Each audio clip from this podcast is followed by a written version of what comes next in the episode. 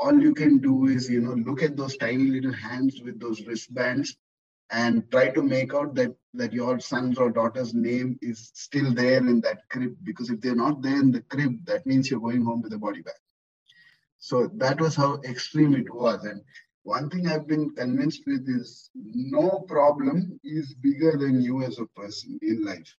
Because if you if you're alive things can always bounce back ladies and gentlemen boys and girls do you aspire to be an entrepreneur? To build your own business? To leave a legacy behind? If you want to know how to get started, or if you're already on your journey and want some help on how to tackle the challenges you're facing, this show is for you. Here at Be Your Own Boss, we hear from entrepreneurs about their stories, some very practical tips and some inspiration. It's time to get started. Welcome to Be Your Own Boss. Until the age of 12, he could hardly say his name. And today, he's a professor at an university, he's doing his PhD, he's a handwriting expert, a personal finance coach, he wears many hats and he's the founder of Optimus Management Consultants, a company that specializes in training, content strategy management, and advisory. Our guest this week is Sujit Sukumaran. Sujit, thank you so much for taking our time and uh, joining us, and we're looking forward to hearing your story uh, I know you personally, and so that's why I know that your your journey has been so inspirational, and it, it inspires everybody that uh, knows you. So, for the listeners, let's uh, shall we start from uh, the beginning, if you'd like. Uh, tell us about your childhood, your parents, your siblings. Where were you born?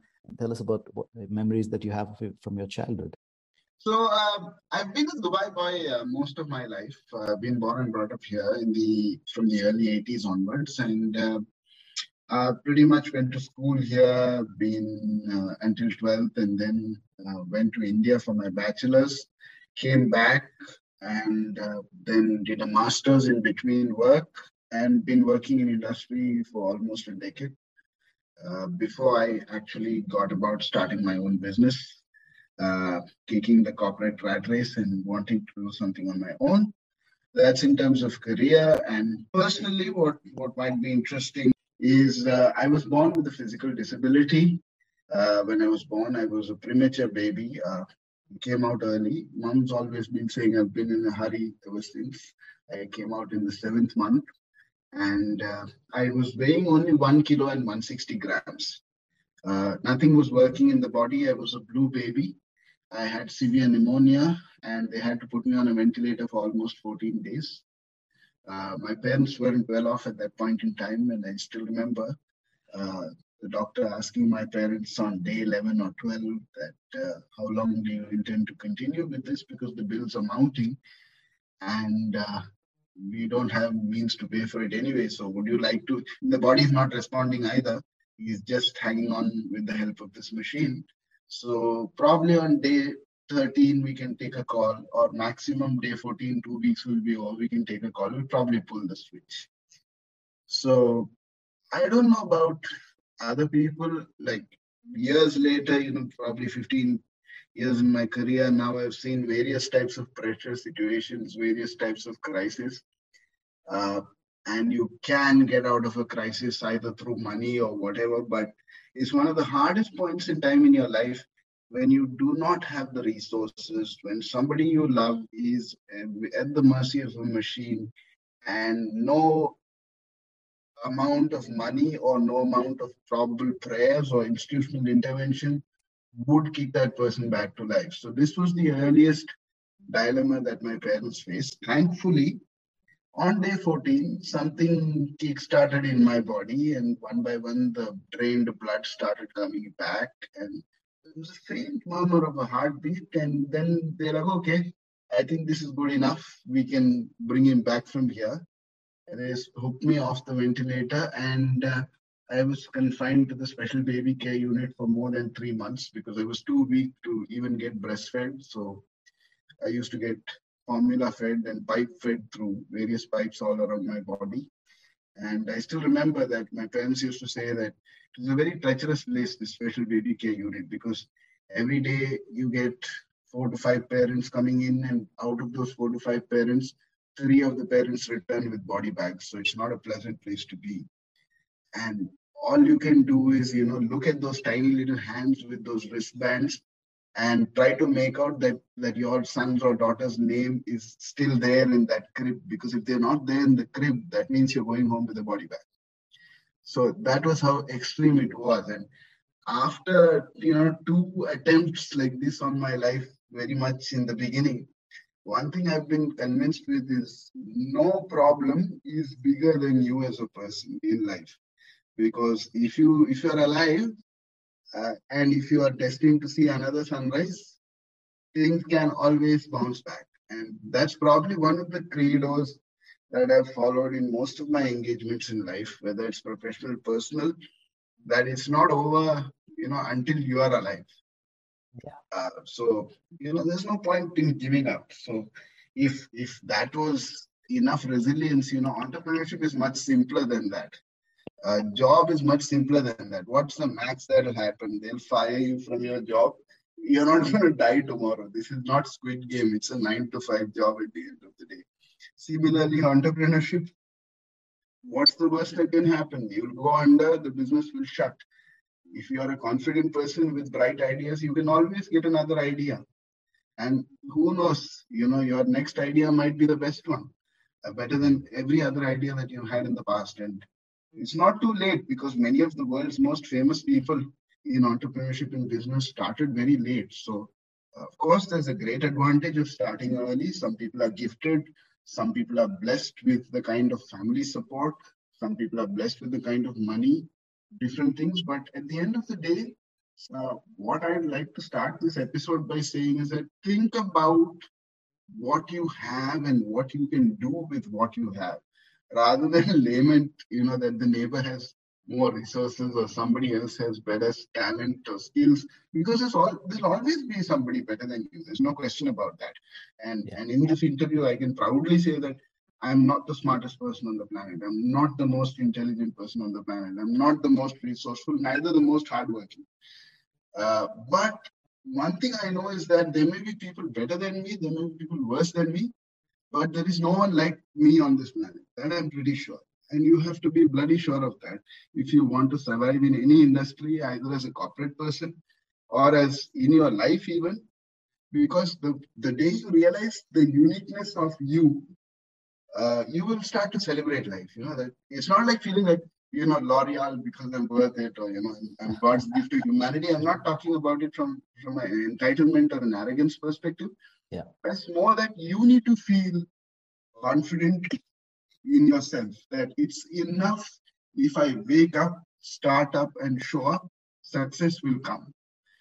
Why I say this again and again on this podcast, on this episode today, is because around us, we see for every 10 people we meet, nine people are there, even within your own family, the closest, as close as your shadow, are there to tell you that why do you want to do this? You're not going to make it. It's not going to work. Why do you want to go the off-beaten track? You know, why don't you uh, toe the line like everyone else?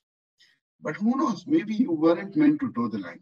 You know, take a risk, jump, do the stuff you want to do. You only have one life. Six years back, when I quit my job, the first thing I did was I, I put all my savings and I went on a US trip. I said, okay, after this, I'm going to come back and I'm going to do something in entrepreneurship. So I quit my job. That's when I proposed to my uh, wife, and uh, say in October of 2015, I proposed to her. We got married in March 2016, and uh, the business only formally incorporated in February 2016. Okay, so when I was actually going to meet my wife's parents, you know the typical questions in an Indian household, like what do you do for a living? Imagine you're somebody with cerebral palsy, you don't walk straight, you're not like the other guys, uh, your daughter is a very successful uh, professional in her own right. She's a professional uh, chartered accountant. And she says that she loves this guy who is in another country where she's gone to work. You don't know anything about him. You don't know about his antecedents. And suddenly you also find out he has a disability. To top it all, he's currently jobless and he's thinking about starting something. And uh, when you ask him the straight question, what is your plan in life? From the point of view of being a concerned father, the only answer that he can give you is, Uncle, I'm currently thinking about it. I haven't decided, but I will start something. And I hope and I'm confident I will be successful in the future. And that should be enough to take care of both of us for the rest of our lifetimes. So this was a situation I was in. And what was his response? uh, he was like, okay, you are a new gen. I know my my daughter must have seen something remarkable in you.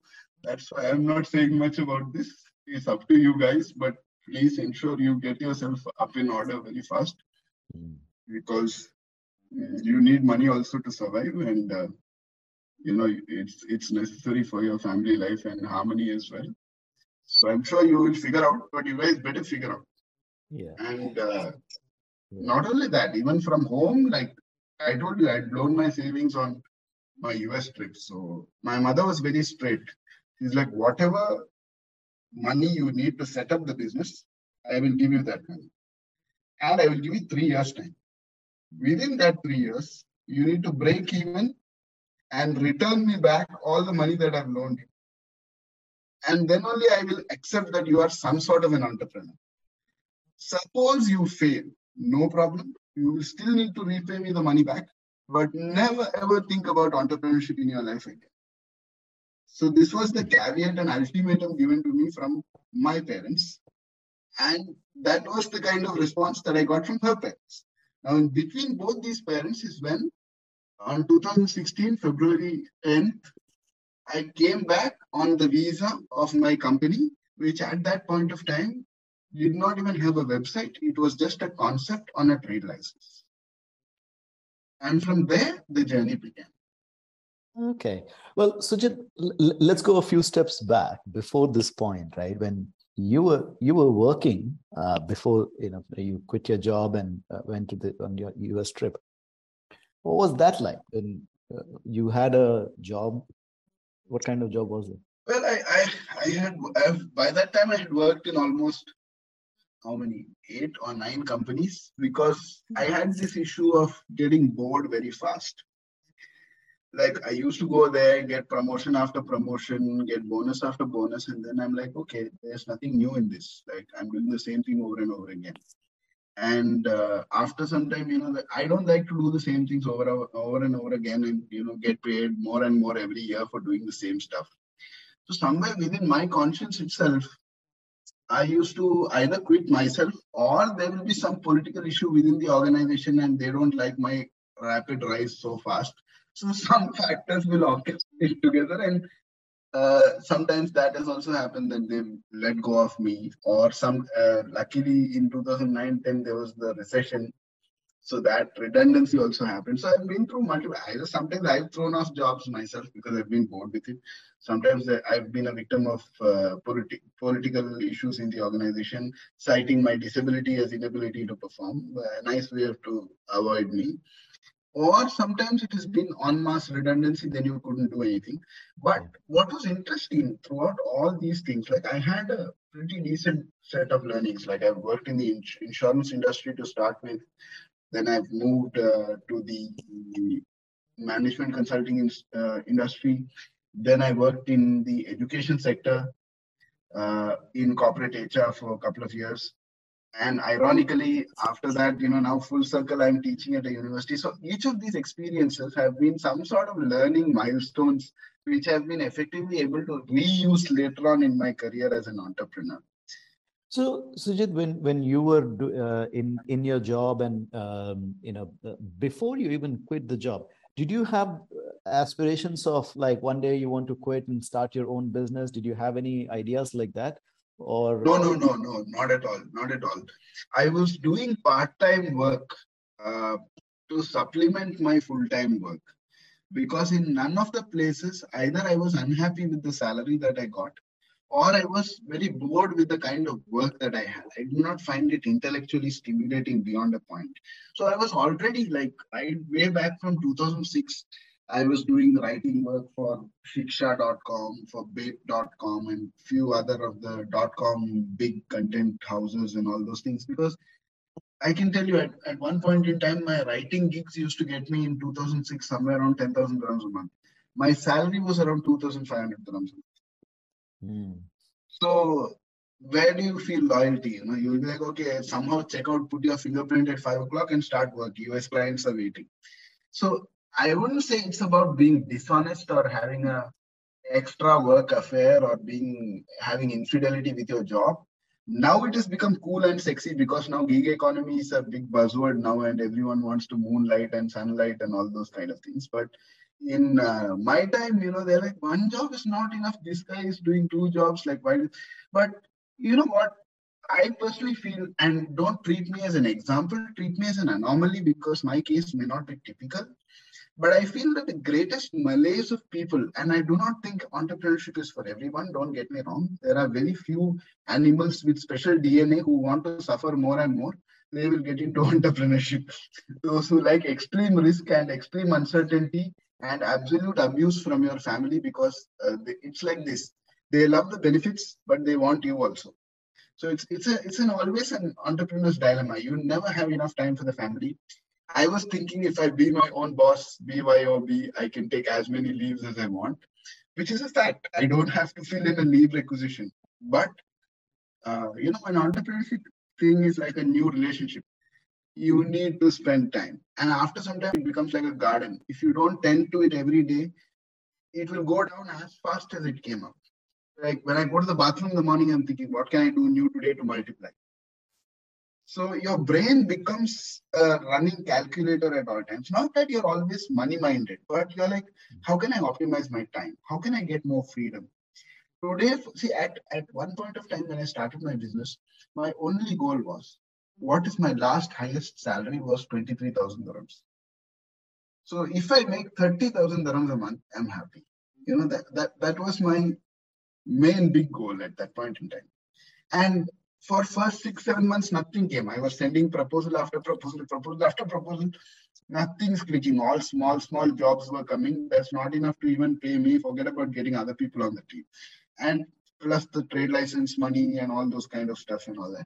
So I was like, you know, for namesake, there is a license, there is Optimus, and you have printed business cards, founder and CEO, full ego boost and all that.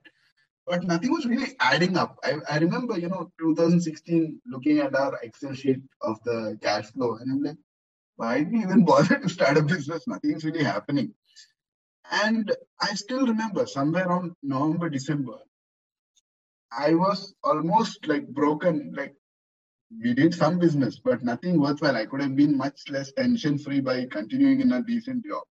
Hmm. And then, you know, my mother was like, What is this? Like, nothing is showing on the balance sheet. I'm like, Boss, I have sent more than 250 proposals. What can I do if nothing has come?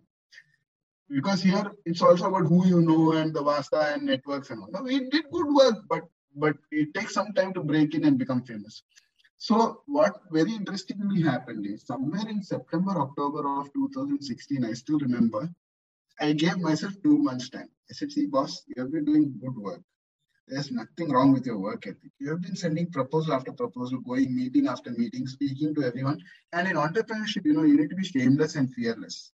You need to ask everyone for help. There is nothing wrong in that. When you start, you know, only those who know you will help you but most of the time, those of you who know each other, when you start a business, they don't want to help you anymore.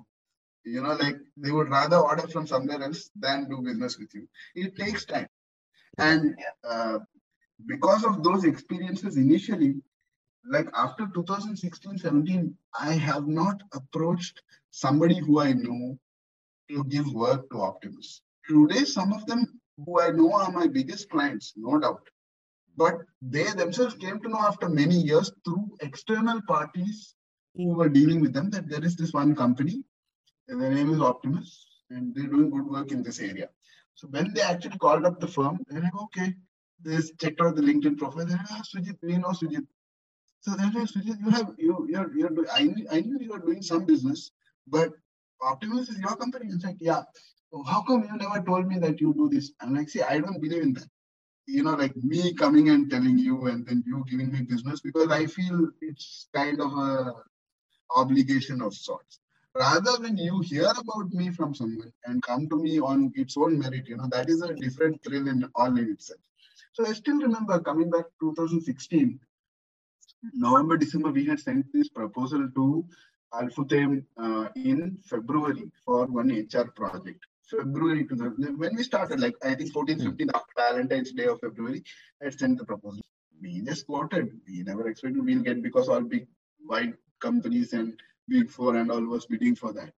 So in November, December, like I was down around 50k dirhams, uh, 150, 200 proposals odd, with probably uh, 25, 30 proposal success ratio, which is like, and all the small ones only like nothing sizable. So then you know how negativity creeps in, right? And then for a moment in November, December, I decided, Khalas, we will liquidate. Like, no need, we will shut down the business, nothing's going to happen. I will go to some job, whatever job, I'll get some job, I'll get around 20, 25K, I'll get something and finish. Pipe dream entrepreneurship, bye bye. Uh, delete that entry from LinkedIn, destroy all your business cards, and uh, bury the shame in your heart for the rest of your life and be happy. You will not believe I was standing in the queue uh, for uh, you know the dissolution formalities and all that to inquire ki what you need to put an ad and all no, for dissolution and all that.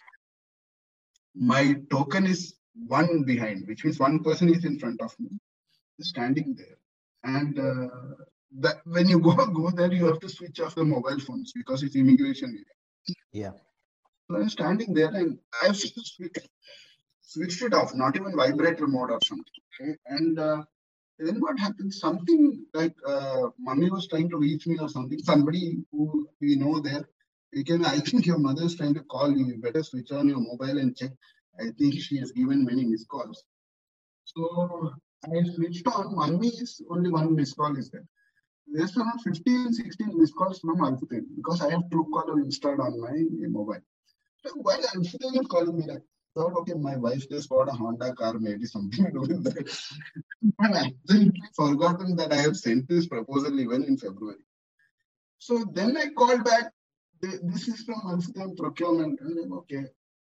It doesn't ring a bell at all because in February and now it's November, October, November. I'm like, finish, shut up, close, game over. We are going to shut down. And then I can remember the uh, restructuring assignment we had we wanted you to work with around 150, to 200 employees. You had quoted in February, uh, tender number so and so. Yeah, yeah, I remember. You had quoted somewhere around 350,000 dirhams for that. I said, yes, I remember. Mm, and we told you, sorry, we have already appointed another consultant who has quoted somewhere around uh, 270 something. Yeah, okay, fine. Why are you telling me this? I'm five minutes away from shutting down the company. So it's like, you know what, that guy could, those people, they could not do it. They made a mess. They screwed it up. Um, and now we don't have time to waste. So we just went ahead and approved your proposal. Uh, as per your terms and conditions, 50% advance is already, the check is already ready. When can you come to collect it? Wow. Okay. So I'm like, okay. And I didn't believe because you get all, all these freak lottery calls and you won all this nonsense and all that.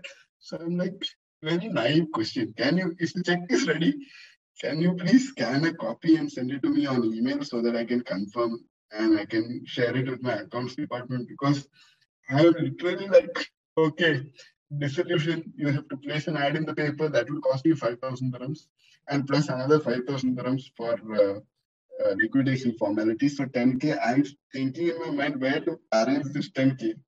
And this guy is telling me a 150,000 dirham stake is ready in your company name. Please come and collect it and start work from tomorrow. So I'm like, oh, so okay. Can you give me the scan copy of this? Because I can't believe.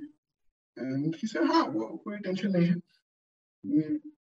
I'll call you in five minutes. So he, after five minutes, I received a mail from Al-Futtaim that uh, tender number so and so. Opened it up, PDF file document. So you're you're enlarging it on the mobile, right? And you can see Optimus Management Consultants being fee for first 50% of assignment commencement, 150,000 crowns, uh, dated uh, 4th of December 2016. Yeah, it's like check full guarantee, no problem. And like, okay, wait. Like, then they call my token number. So I'm like, no, no, wait, wait. I don't know. I don't, so I don't want to shut down. We are back in business. Taxi, I Allah, let's go to Al-Futtaim. So that's how it started. Wow. From there, from there, there's been no looking back. Hmm. I have, I have a question on that, uh, Sujit. So this, this was a dramatic uh, turnaround right at the time when the token was, uh, you know, your number was about to be called, right? But if we look at the time period from the time you quit your job Hmm. uh, and and until the time you got the the Al-Futtaim one, how were you how were you paying your bills during this time? Uh, you were already Mhm. married, you had a family. My wife was a great support. She had a fairly stable job. And luckily, my mother was still working at that point in time. She retired only, say, one year after I started the business. So she was also there. And we were all staying as a joint family. So not much expense. And we didn't have a kid at that point in time. So there was no other expense other than DEWA bills and food and all those things. And mainly business wise, there was only me at that point in time and only the license, no office overheads or anything like that. So You, you didn't have any employees yet at that time. no, no, no, not, Okay. not at that point in time. No. Uh, because I myself was figuring out what to do, right? And after figuring out, also nothing happened really. So once we got this, then it obviously became clear that I cannot operate on my own because a big project. And then we got in a couple of people ad hoc, you know, they're still there with us on, an- on and off basis and all this. So from there, then then I'm like, okay, because uh, I actually learned this art of proposal writing uh, in one of my uh, management consulting jobs, what I had before I actually had my last job, my second last job. So our boss used to always make us write proposals, and whatever we write, he will keep on correcting. So we used to always think, yeah, this koi. He always keeps finding fault with our proposal. So basically, the, the mandate became that we must make the proposal so watertight that there is no fault findable in that. And I used to hate doing it. Today, when I sit and write a proposal, I can write a legal draft proposal 15, 16 pages in like five minutes because I know the terms by heart. Because utna kaam kiya hai. Mm. That's why I said, no, sometimes what you hate doing, one very small thing might become a very big game changer. Like I said, no, uh, the point is with an entrepreneur, you need to look at it in terms of a resource-based theory. What I mean to say by that is, I when I teach classes also of strategy and entrepreneurship at university, I ask all my students if I have to put a number value or a dollar value or a dirham value to everything that you have. Like, uh, you know, suppose you have a pretty face. Have you put a value to that? What if the people who hire you hire you because they like the way you look? Now, don't tell me that doesn't happen in organizations. You know, people have made entire careers of how they look. I'm not saying supermodel or real estate people or something like that. Even as a normal individual, if you're an engineer or you're a, a accountant or whatever you are, if you're presentable, if if you are confident, that is a that's a kind of brand value. There's an intangible number value to that. Plus the way you dress, the kind of grooming you have, that is an intangible number value to that. The soft skills that you possess, the kind of vocab, uh, the kind of vocabulary you use, the kind of subject grasp that you have, the kind of languages that you know, the depth to which you know those languages, your special abilities, the ability to talk people into and out of situations beyond your domain knowledge. Because if you see, ceteris paribus, everybody else that you are competing with in the job market is equally or more skilled than you on paper. What is it beyond the paper that you have which makes you unique? The faster you think of that as an employee, you will rise very fast in your corporate career. As an entrepreneur, you have to have a new competency every day. you need you need two things. You need T-shaped knowledge, which is like the letter T, broad in surface and deep in the stem also. At the same time, you need multiple T's because one T may not be enough to carry you through four or five years. Hmm. Because, for example, um, suppose you look at doing some kind of accounting work, which I keep telling in my accounting classes nowadays. As we know it, bookkeeping, accounting, taxation, like two years ago, two, three years ago, when the FTA came up with VAT, VAT consultancy was a big business in the UAE. You know, even tax residency certificates those days used to cost 12,000 dirhams. People used to become tax residency certificate issuing consultants and make five, 6,000 dirhams per certificate. Today, where is that market? Now the certificate itself costs only 2,000 dirhams. Mm. And now the government has made it so simple you can go online and apply for it if you know the documentation. So you see what has happened. That whole industry has gone. One, you need to put a dollar value to everything you have. And uh, number two, you need to know what all you have and how much of it you have. Then, if you know those two knowledges, then the third component becomes how much of it are you willing to give away at what cost? Cost means two things not only monetary cost, but also opportunity cost. Because you get drained out like anything. Yeah. Like people only see the success outside what it takes to make it there. You know, it's like it's like that. You've seen that uh, one poster is there, no, where thousands of arrows are there on your back, but in the front you're standing like Captain America kind of thing. Yeah. Entrepreneurship is like that. Nobody cares a damn about you if you're not successful. If you are successful, they will say, "Oh wow, you know what? He already had it in him. He had those talents." This is all nonsense. Everyone gets punched in the gut at least once a week in the starting every day of the week. How do entrepreneurs survive? Just because we don't know how to give up. And this country is beautiful, Sachin. I have not seen another country in the world where, with such limited capital, with a lot of uh, hopes and desires, with if you are willing to spend your day and night and work hard, even if it's in a very, very small space like I operate, you will get enough and more amount of money than you can handle in your life.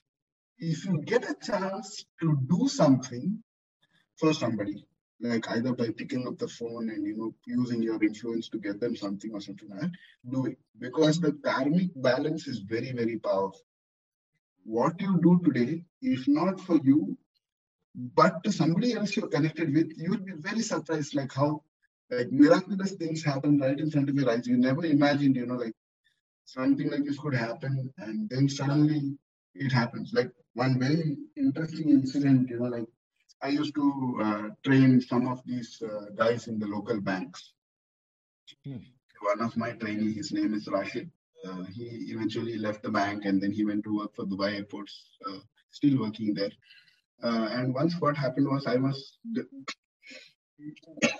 going to doha for a toastmasters uh, event around uh, 1,500 people waiting in the division conference.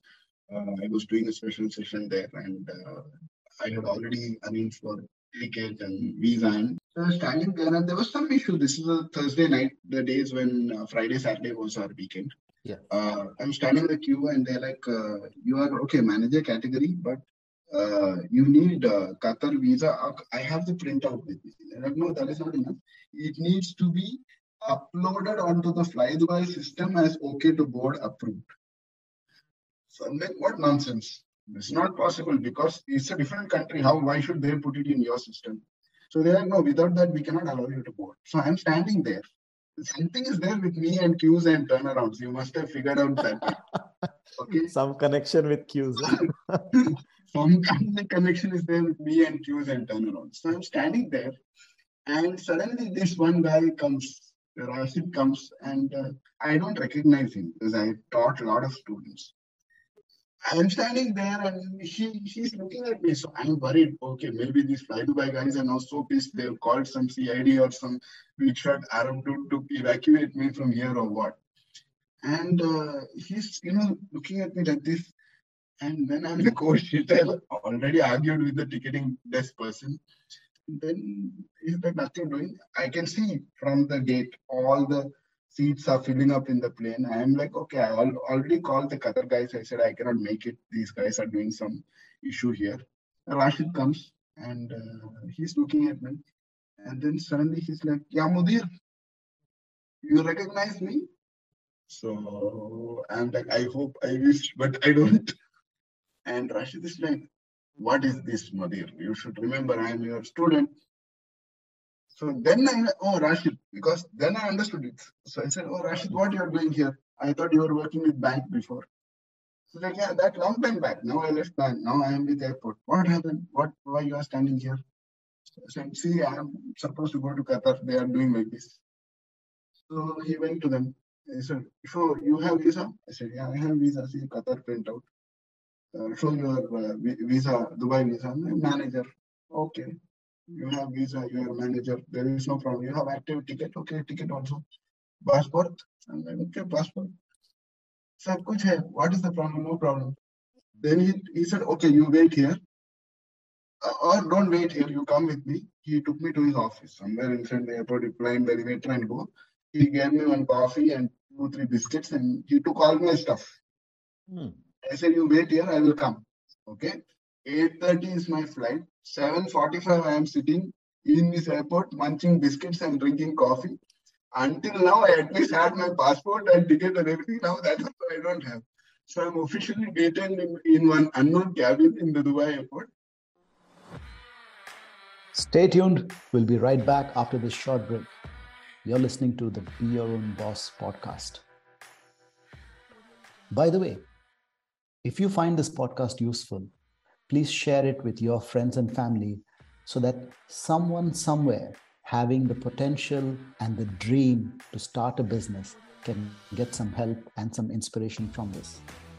And if you'd like to support me so that I can bring in more content, please subscribe to the show wherever you're listening to right now.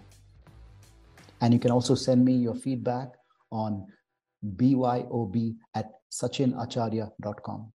That's BYOB at sachinacharya.com. And now, back to the show.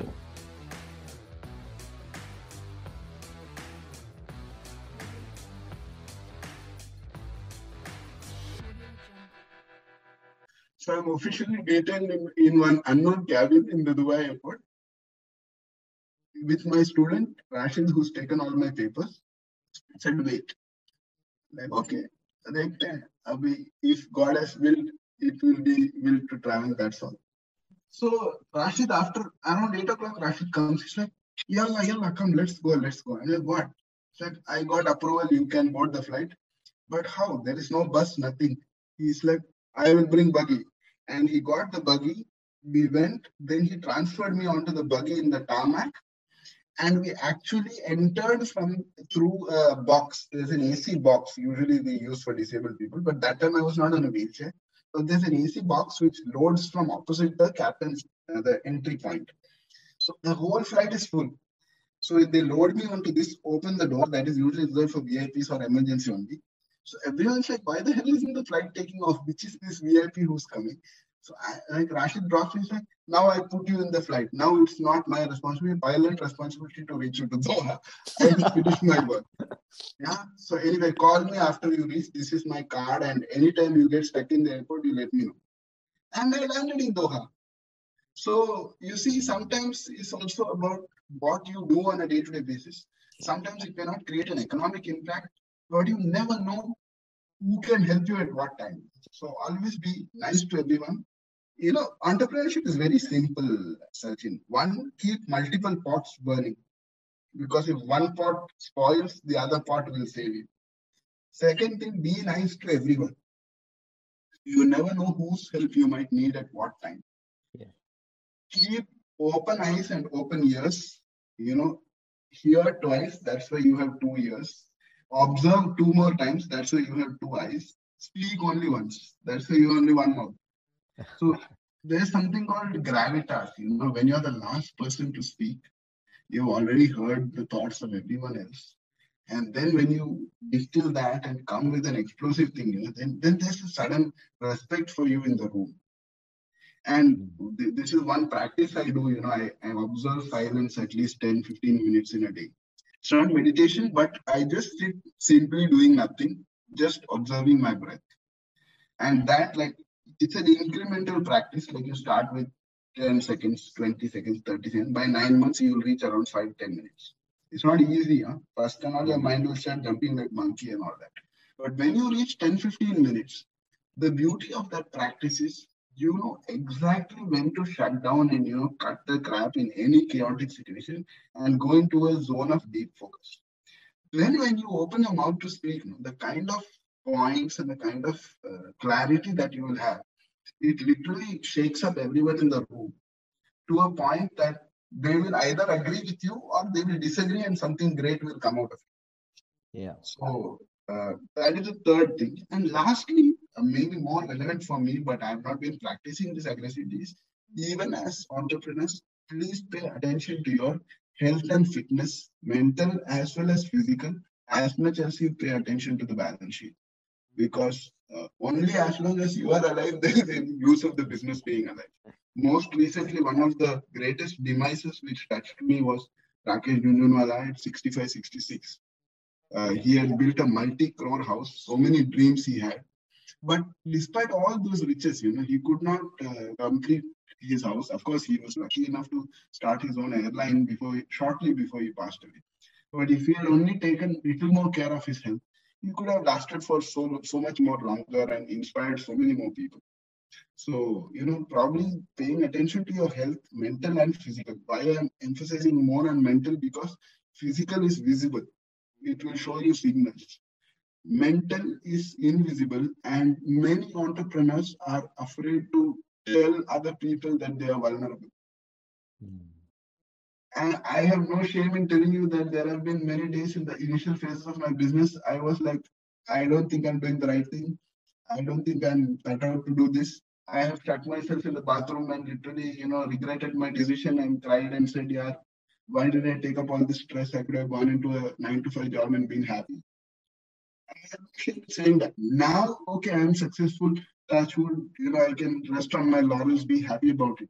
But I always remind myself that there was a point in time in the past where I started with nothing. And I'm not afraid, even if I go back to nothing, I am chill because now I have so much more guts and knowledge which I didn't have when I started. Sujit, you know, at, at, at, this point, like now that you've gained all this experience, right? And, and you talk about going back in time. If you were to go back in time, actually, now with all this experience, are there any of those decisions that you had taken, any steps that you had taken that you would have done differently? Not really. Not really. Because if I had done them differently, you know, I would not have become what I am today every step you take, you know, it's a scar in your timeline, you know. It's a kind of thing, either you learn or you or you live. One of these two things, like either you get killed by it or you get learn you will get learning and you get stronger by it. In hindsight, uh, I don't know because I'm pretty happy with the way I turned out. If you ask me what six years ago whether I would own property in Dubai yeah. I would have never said yes because my thought process was Sujit, as a person who is employed, does not, with his physical disability and limitations, despite all his intelligence, have the bandwidth in him to earn anything more than 30,000 dirhams a month. Finished. That is my only capability because no one else has told me that I'm worth more or I'm capable to do more. Mm. Today in entrepreneurship, is not about 30,000 or 300,000 or 3 million. I'm like, how much do you want to earn? What kind of time do we have? And is the work, work worth taking up. Those are the only three questions that I ask. Sometimes we do very, very small assignments, but it's because the people are very, very important to us. Hmm. Sometimes we step away from assignments because we're like, it's not worth our time. Or sometimes, even if it's a very good assignment, we step away because we say the client is not decent. Hmm, that's interesting. Because people hmm. they pay money and they think they own you. So I don't want to be a monkey in that circus. So yeah. at some point of time as an entrepreneur, it's not about being arrogant because I respect every grain of rice on my plate. Uh, there is no uh, saying no to Lakshmi at all. But you know, from certain points of places where money comes from, you're better off without that headache. Somebody else will take that karma for you. You don't need to get into it. So today, at least, at least over the pandemic, I've been fortunate that I've started saying no to a lot of assignments, but I've started referring them to other people. Like aap le lo. Hmm. Like one, I may not like the client. Other one, I don't have the bandwidth. But let someone survive Someone else get that, yeah. and be helpful in the business. huh? Don't Hmm. be selfish and take all the pie for yourself. If you can refer business to somebody else, if he's a small guy, let them do because around year two, year three of Optimus, no, a lot of my business started coming from referrals from companies who were bigger than me, who could have easily done that work. Hmm. But they remembered me from some time that we had done small, small collaborative assignments in the past. They're like, yeah, isko de dete, he will really need it. So it's about people who remember you. You are never going to go far going alone and being the smarty pants in the room. It doesn't work that way in entrepreneurship. Givers get and they gain. As simple as that. In fact, you should give so much that you don't know how much you're giving even and whom you're Yeah. giving. and So without the expectation of getting Yeah. back. Yeah. And Ah. Don't seek entrepreneurship as a means of making money. Seek it as a means of getting to your highest potential. Then money will be unlimited. Like when I take on an assignment today, I'll ask myself, what do I learn new from this? My my monthly instruction to all my people who I work with. Take 60% of the assignments which are bread and butter. In that, you don't need to break your head or learn any new skills, but that is the one which pays our bills. 40% of the assignments compulsory must be something that scares you, that you have not done before. Hmm. Oh, ye kaise karenge? I don't know how to do it. Ah, so that's what it is. You learn. Kabhi bhi don't say, no, I don't know how to do this. Figure out Google is there. Like Yeah, don't yeah. don't cheat, don't lie, don't claim to be somebody you are not in the business world because that is a very dangerous slope to go down. The imposter is five minutes of fame and then game over. But don't be afraid to learn something on the Hmm. because sometimes you know clients have come to me with absolute blinders of assignments which I have no clue about. But they're like, I don't know how you will do it, but we want you only to do it because we like dealing with you. So sometimes assignments have come asking for us, like they want to work with a particular person in my team. We are most comfortable with them. So you see, that's what I told you in the beginning. You remember, right? Yeah. There is a quantifiable value to your personality. Yeah. Add a add a value to that. Yeah yeah. Yeah. And um, how big is the team that you have right now? Like It's in uh, variable. So there's me and a few five to ten people are there. Standard. Then between 20 to 50 we rotate, depending on how many assignments come in and what assignments come in. so sujit uh, you, you have your employees right? You have your team and you have your clients your customers and you have your stakeholders which is your family that you need to make mm-hmm. money for. In this in these three what's your order of importance? Like what what comes first? What comes second? What comes third according to? Family definitely first, then employees second, because employees also are like your extended family because you are responsible to pay their families, which in turn takes care of their requirements and all those things. And clients, of course, are important, but I would say, you know, I'm not a saint to tell you that client is topmost priority because at the end of the day, we all there's a purpose to why we are doing what we are doing, right? What is the mm-hmm. end game? Why are you in business? Because you want to make a little bit more better place in the world, and you know, probably you want some more fame and you want to actually get more earning capacity. That's the reason why you're doing business. And in the in the course of that action, you probably want to make your clients' lives better. But the primary motivation is always that you want to have a better standard of life yourself, right? So I would say family always first because if you go behind clients and neglect family, then there will be a lot of clients, but there will be no family left.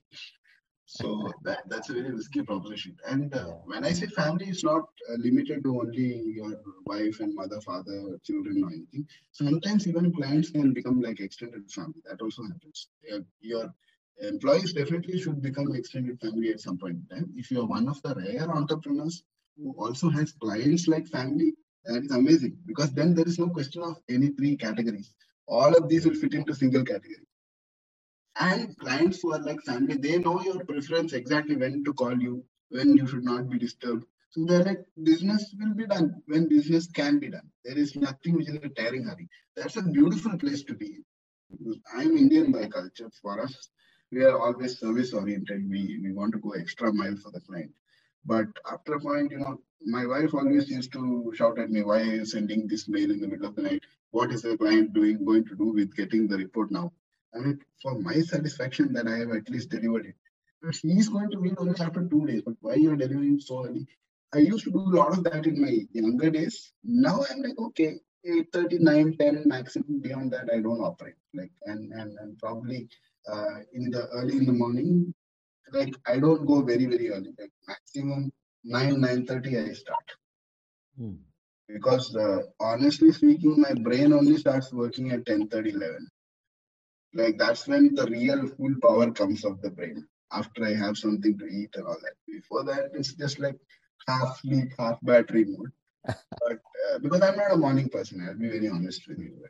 And that, that is also something important. Find out what kind of a biological clock and capacity you have. Hmm. The gone are the days when they say, okay, early to bed, early to rise makes you healthy, wealthy, and wise.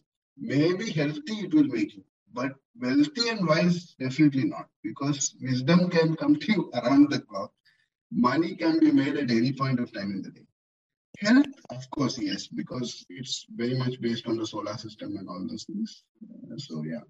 Hmm. But if you're a night person, also don't worry. All those who are listening to the episode, you can very well make it big as an entrepreneur, or at least small as an entrepreneur as I am. Because if you go to compare in the world of entrepreneurship, there's a lot of people who are much more richer and successful than you.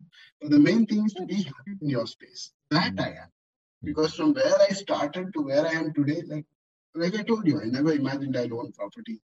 Uh, I never imagined that I'd have such a big bank bank balance. I never imagined I'd have so many investments. And I'm not very old, like you know how old I am. I'm only 37. And I don't come from a business family. Uh, I've never had any godfathers in the industry or anything like that. It's all been, you know, and when I started Optimus, I never imagined I'd reach here uh, Hmm. six years down the line. Wh- When you look back now at that at this journey, right, where you've come from and where you are today, is there is it possible to give credit to one person or one thing to your success? Is there someone that you would like to thank for this, or are there a group of people that you would like? No, to it's not. It's not fair to only thank one person. No, there's so many people who who came in that journey, right? Uh, in fact, one of the most interesting people who I think is responsible for me to become an entrepreneur is a cafeteria owner. Hmm. Cafeteria Uh, owner. Yeah, yeah, because I still remember this guy called Usman, and uh, he's still working in one cafeteria called Bravo Star, which is located on Sheikh Zayed Road, uh, which is opposite the la- second last uh, job I used to work in. We used to work late hours in the office, and this cafeteria is just opposite my office. So from Usman's window, the cash register, when you see from the window, he can see my working cubicle, and if I look from my window, I see down, I can see him also. So he will be looking at me always, and uh, I always go for dinner. Like last shift, nothing you will get, only veg burger or something like that only will be available. So I'll be the last customer. They'll be cleaning all the tables, counting the cash. That time. And in consulting, you always have to wear a suit, whether you like it or not. And uh, like, uh, one day he was a little bit free, and uh, he was like, okay, so you work in that company, right? Which is having that window. I said, yeah, I work there. So you're wearing suit and all these things. So you must be in a very high position and all. And that time I was not getting much of a salary. Okay, so a very low salary. Consulting is always overworked and underpaid. So I was like, okay. Otherwise, also I'm irritated that I'm not getting a good enough salary. Then this guy is asking how much salary you're getting. So, so I was like, why is this guy interested in my life? I'm like, okay, me you're asking. That's said, I'm getting this much salary. So he's like, only that much? So I'm like, already I'm irritated that I'm getting a less salary, and some random cafeteria dude is like, only this much. So somewhere your ego gets hurt, right? And then like, dude, Now the cafeteria is also belittling me because I'm not making enough salary. So then I'm like, okay, fair enough. So my my middle class ego kicks in and I I, I, I have to defend myself. So I'm like, uh, okay, fine. You ask me what my salary is, what I'm doing, and all that. May I ask you, like, you're working in the cafeteria, right? So you guys must be getting like some very low salary and all that. So he's like, uh, you do something. Uh, now it's too late in the night.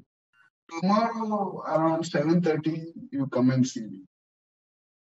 I'll be little free that time. So I'm like, huh? okay, okay. Maybe you don't want to answer the question now. Come tomorrow. And tomorrow, it's like, okay, now you tell me what's your salary like. So it's like, uh, I am one of the co-owners of this cafeteria. But he does everything. He passes the tables, he knows how to cook, he manages the cash and everything. And when I was sitting there around seven o'clock, one very surprising thing happened. One of their, what do you say, local sponsors, they came and they urgently said that they need some money. They were speaking in Arabic, they need some money. And this guy said, How much money you need? So it was a six figure amount of sums. He said, Okay, chill, no problem. Within a moment, this guy pulls out a drawer and two, three mobile phones are there. He makes a few calls. 20 minutes, five, six delivery bikes come with some plastic bags in which 50, 60k each are wrapped. And they coolly give it to this guy and finish up. It must have been somewhere 100, 200,000 dollars. Mm. So he was able to mobilize such an amount of cash and there is no contract, nothing, no collateral, just on the basis of trust. So I was watching this, and then after he finished that, he came to me. He said, "Okay, Abhi, shuru ho jao. You were asking me yesterday, no, what is my salary and all this." Like salary wise, I don't take even a single dirham also.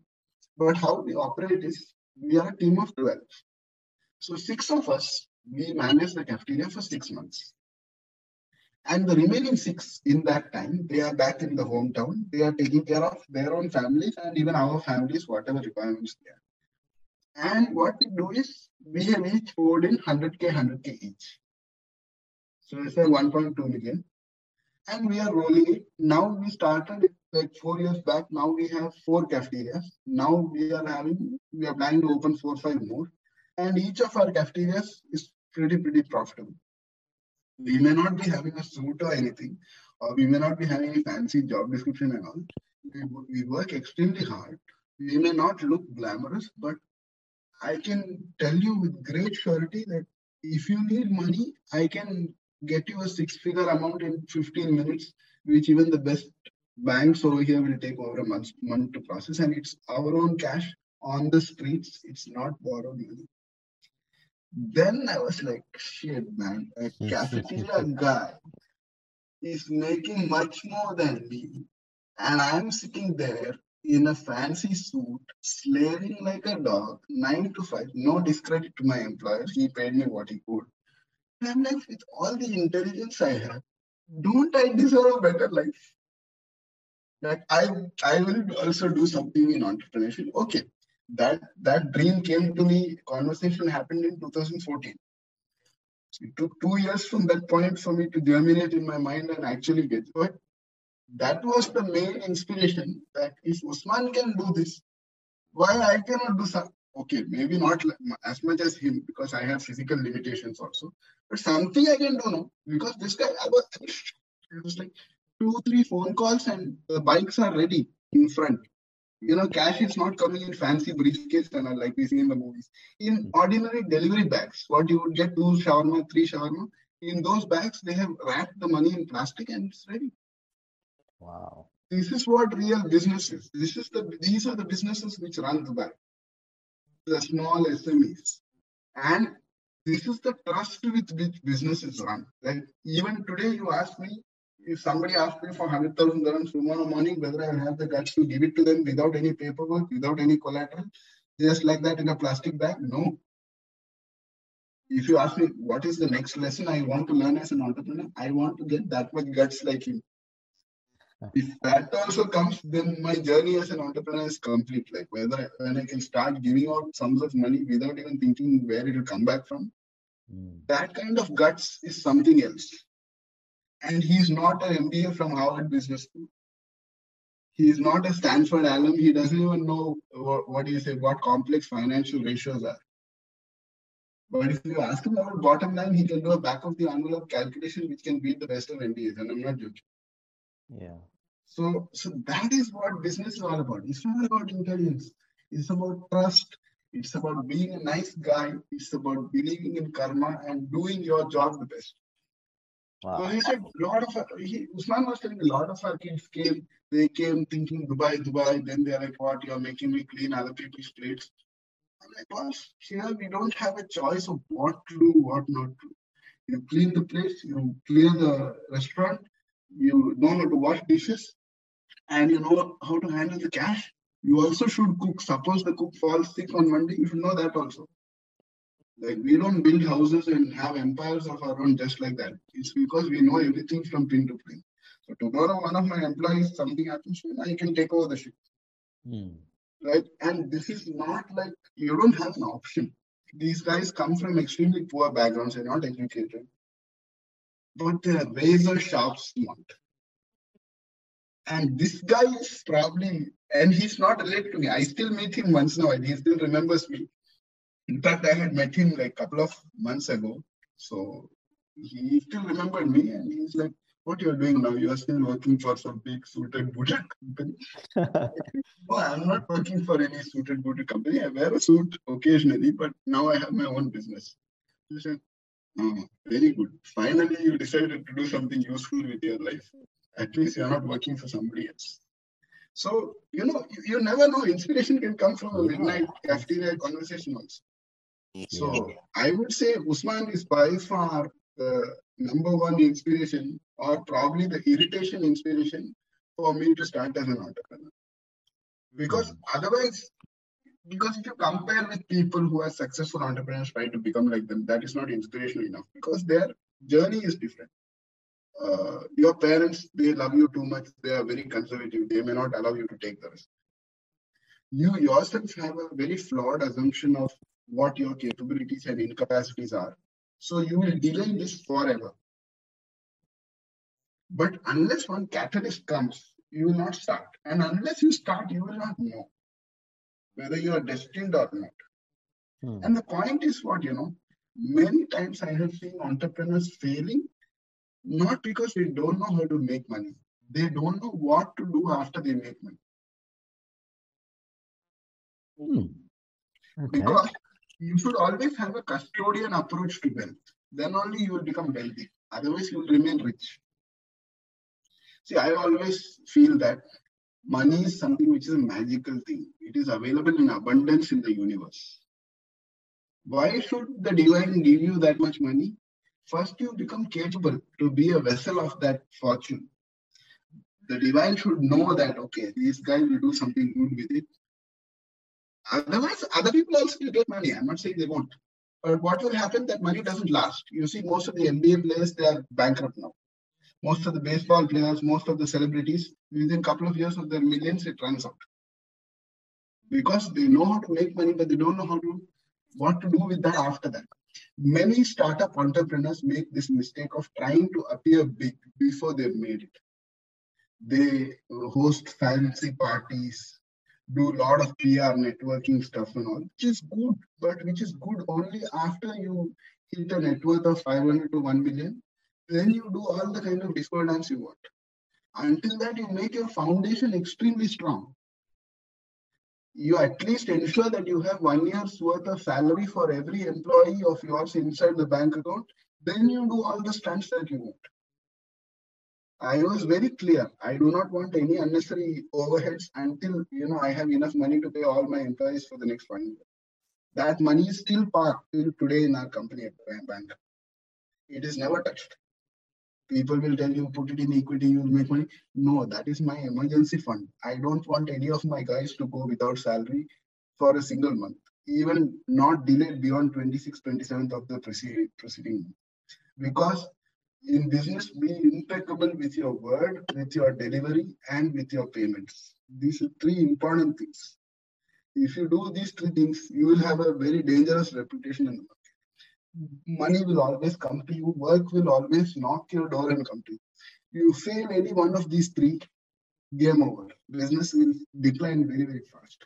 Mm. That's why don't take up work you are not capable to do or make yourself capable. Do not fool around with money when you say that you will pay because if you if you squeeze your vendors, your clients will squeeze you. That karma will come back to you. I have seen a lot of people, you know, they they get some kind of fun by delaying employee salaries by one week, two week. I don't understand what kind of working capital management that is. Uh, because if you hmm. see most of the world scriptures, they of, they often emphasize on you know paying money on time. The Quran itself has a very interesting phrase which is you know you pay the money before the sweat dries of the laborer. So follow that principle. You don't need to look far. Be impeccable with your work, be impeccable with your disbursements of money, and also how you manage your money. That is very important because at the end of the day, you pay all your employees everything. You will take a share of the profit. Yeah, and this is big money because, for example, in year three, year four, I started seeing kind of money I never saw in my whole employment life. So what do you do with this? Now, for a person like me, I don't drink, I don't smoke, I'm a vegetarian. I, I'm not an object kind of person, so I don't I don't drive. So thankfully, my only my wife has a car. I don't need a bigger car or anything like that. The only luxury I probably splurged on is I brought bought myself an apartment. So I am a property owner here. That also, after a lot of thinking and deliberation, we were fine in our rented apartment. But beyond the point, we're like, okay, anyway, next 10 years, we're going to be here only. What's the point of paying rent? So that is yeah. the only big, big extravagance, if you ask me, which I have done. That is also very calculated investment because you save on rent in the long But apart from that, I've always been a frugal person. But now, you know, I take small liberties. Like I don't mind, you know, going on a weekend holiday or, you know, why not? So that's very important. So three things, be impeccable with your word, be impeccable with your payments and how you manage your money and profit after that. And karma always will come to you if you commit good karma, good for you, bad karma, wait for it, it will come.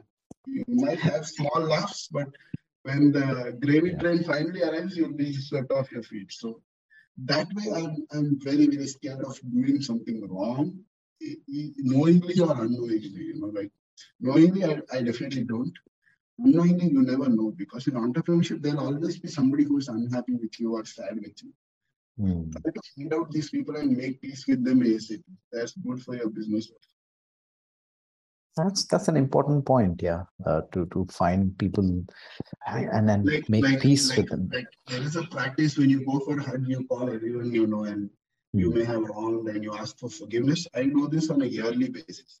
Any clients who I've had issues with, I'm like, okay, end of the year, next year is New Year, Happy New Year. If you don't want to do business with me next year, it's fine. But I just want to tell you that if I have, you know, if you've had disagreements in the last 365 days, let's brush it under the carpet. It's fine. We don't have to do business again, but we can always love and respect each other as human beings. It's a small market. We all know each other. The first few years when I started doing this, people were very surprised because if, if they are aggressive towards you, they're like, why is this guy doing this? What he wants from me? I'm like, no, I don't want anything from you. I just want you to feel that, oh, now nothing is there between us. And you will be surprised out of the 50 or so calls that I made in this last year of some of the disputes we had with some of our clients. And those disputes happen. Every business, something or the other happens. Out of these 50 clients, 35 of them gave repeat business to us, new business to us, from where we thought nothing would have come. Around five of them did not give us business, but they referred business. Because they, when the clients called, they said, We were referred by this guy. I'm huh? that guy referred also like we weren't supposed to be on good terms with them. But yeah. somewhere people remember like a lot of money is there to be made if you're a nice guy in business. Not a foolish guy, not the sucker who takes the hit, but if you're a genuinely nice guy, that I want to survive also, but not at the cost of cutting you down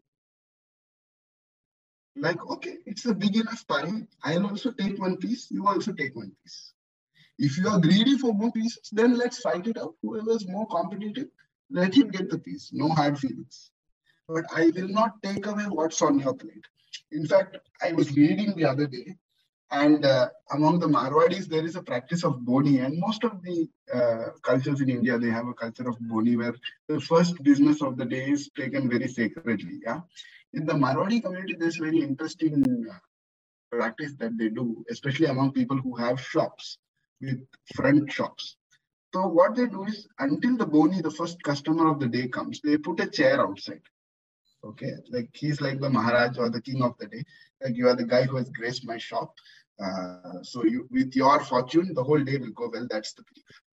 The moment the first customer comes and goes, they will take that chair and keep it in front of the next shop who may be a direct competitor to them. Because the idea is you also must prosper, I also must prosper. Then mm-hmm. only we will have a competitive market. This is one of the fundamental tenets of business. That if you are a nice person and you don't mind referring to other people and you are in a let's all thrive and survive mode, money is there. You just need to choose your niche very correctly. And it's not don't over diversify. That's also one thing. You know, when I started business, I used to do 10, 15 different things. Now also I'm doing 10, 15 different things, but at that point it was much more. Hmm. So it's like gradually you're shaping up your. Uh, yeah, because niche. sometimes the team also comes and tells you these assignments are good, they're giving good money, but sir, we don't want to work on it like so much headache and we want to relax. There's an easier way to make money, right? So. Hmm. Sujit, one final question. I mean, you, you, you know, this has been a very, uh, very informative, very you know, great advice that you've given to the listeners, uh, the aspiring entrepreneurs, uh, but also among the listeners who um, who can benefit from the from the services that you offer at Optimus. Uh, you know, advisory uh, among in the training and in the content strategy management people who want to reach out to Optimus, what's the best way? How do how do they reach out to you?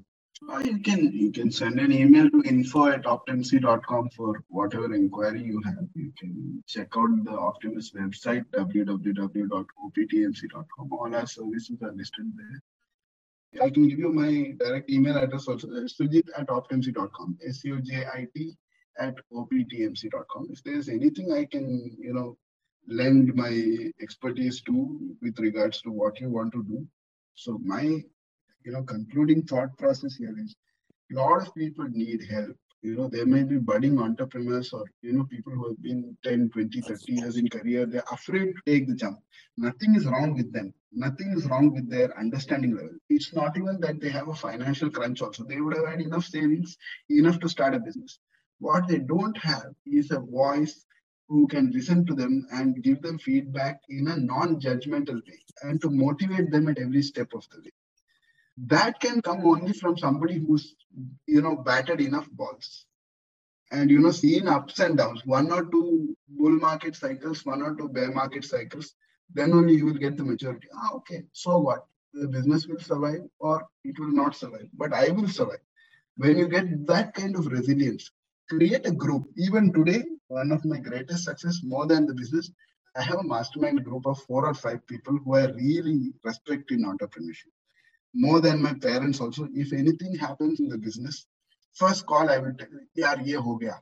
Sir what should i do? What do you think about it? And they are not into my space. My space is very very small compared to that so they're like have you thought about this? Uh, have you tried this approach? Sometimes the things that they tell me you know i would not even have thought about that. So create a group of uh, guys who are very good in the domain that you want to start out in. And uh, nowadays, uh, there are beautiful organizations like In5 Dubai and all those things, which are encouraging startup uh, incubation and all that. If you are a lady, there is so much of opportunity. There are women entrepreneur specific cells if you're a person with disability, amazing, like me, there are a lot of uh, encouraging incubators and startup tanks for empowerment of people, entrepreneurs with disabilities, EWDs, as we call them. Even if you're normal and if you're a, a, a normal guy or a normal lady also, there are a lot of opportunities available in UAE uh, which are supporting small and medium entrepreneurs. And uh, contrary to popular belief, this is not only for UAE nationals they are so gracious for all nationalities. they want an idea and they want somebody to drive the idea. There is no dearth of capital in the market. That I can tell you. If your idea is good. So whatever I can guide you, if anybody wants to write into me, I'm happy to guide you. Uh, I can promise you one of two things. Either I will know the answer or I will know somebody who knows the answer. That is for sure. You will not get a mail back from me saying that I'm sorry, I can't help you, and I don't know who can help you also. You will definitely get an answer saying either A, yes, let's do this, I know what to do, this is what you need to do. Or you will get an answer, I am not the right person for this, but this guy is the right guy, he can help you. And if required, I can call up that fellow also and talk to talk to him and tell him that you'll be getting a call from this person. That much I can. That is for sure. Wow. Sujit, that was very, that's very, very, uh, you know, gracious of you to give your own contact details for uh, people to reach out to you. And I uh, really appreciate that. And really appreciate the time you've taken out and the advice and uh, the guidance that you've given. Your journey, it is an inspiration to many and um, um, to the listeners as well. It's like, I'm sure they felt the, the vibe throughout this conversation here. Sujit, thank you so much for your time. Ladies and gentlemen, boys and girls, that was Sujit Sukumaran, founder of Optimus Management Consultants. And you've been listening to Be Your Own Boss.